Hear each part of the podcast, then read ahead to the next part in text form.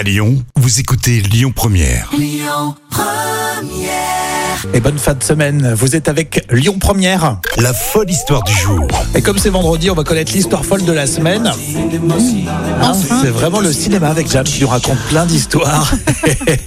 Alors lundi, tu nous racontais une histoire véridique, hein, puisque le pape a signé le maillot du PSG en dédicace pour Lionel Messi. Et oui, Lionel Messi, qui est finalement un homme religieux, et donc c'était Oui, très croyant. important, très croyant. ouais. Effectivement, il se prend pas pour le Messi d'ailleurs, hein, ce qui est très bien.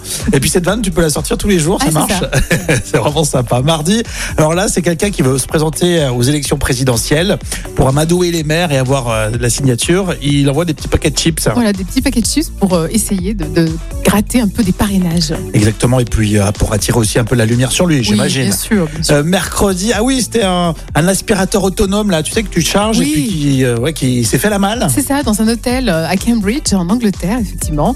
Il s'est échappé. Bon, alors, ils l'ont retrouvé vers une petite haie, le pauvre.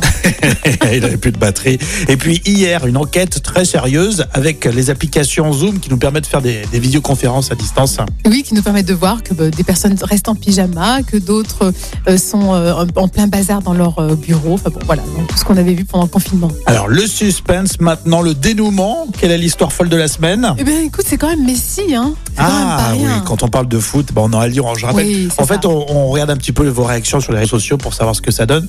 Et quand on parle de foot, bah, Lyon, forcément, ça, réagit. Ouais. automatiquement. Mm, exactement.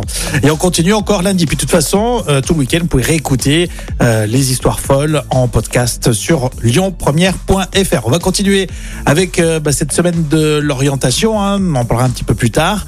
Et puis encore des surprises jusqu'à 13h avant de partir en week-end sur Lyon Première.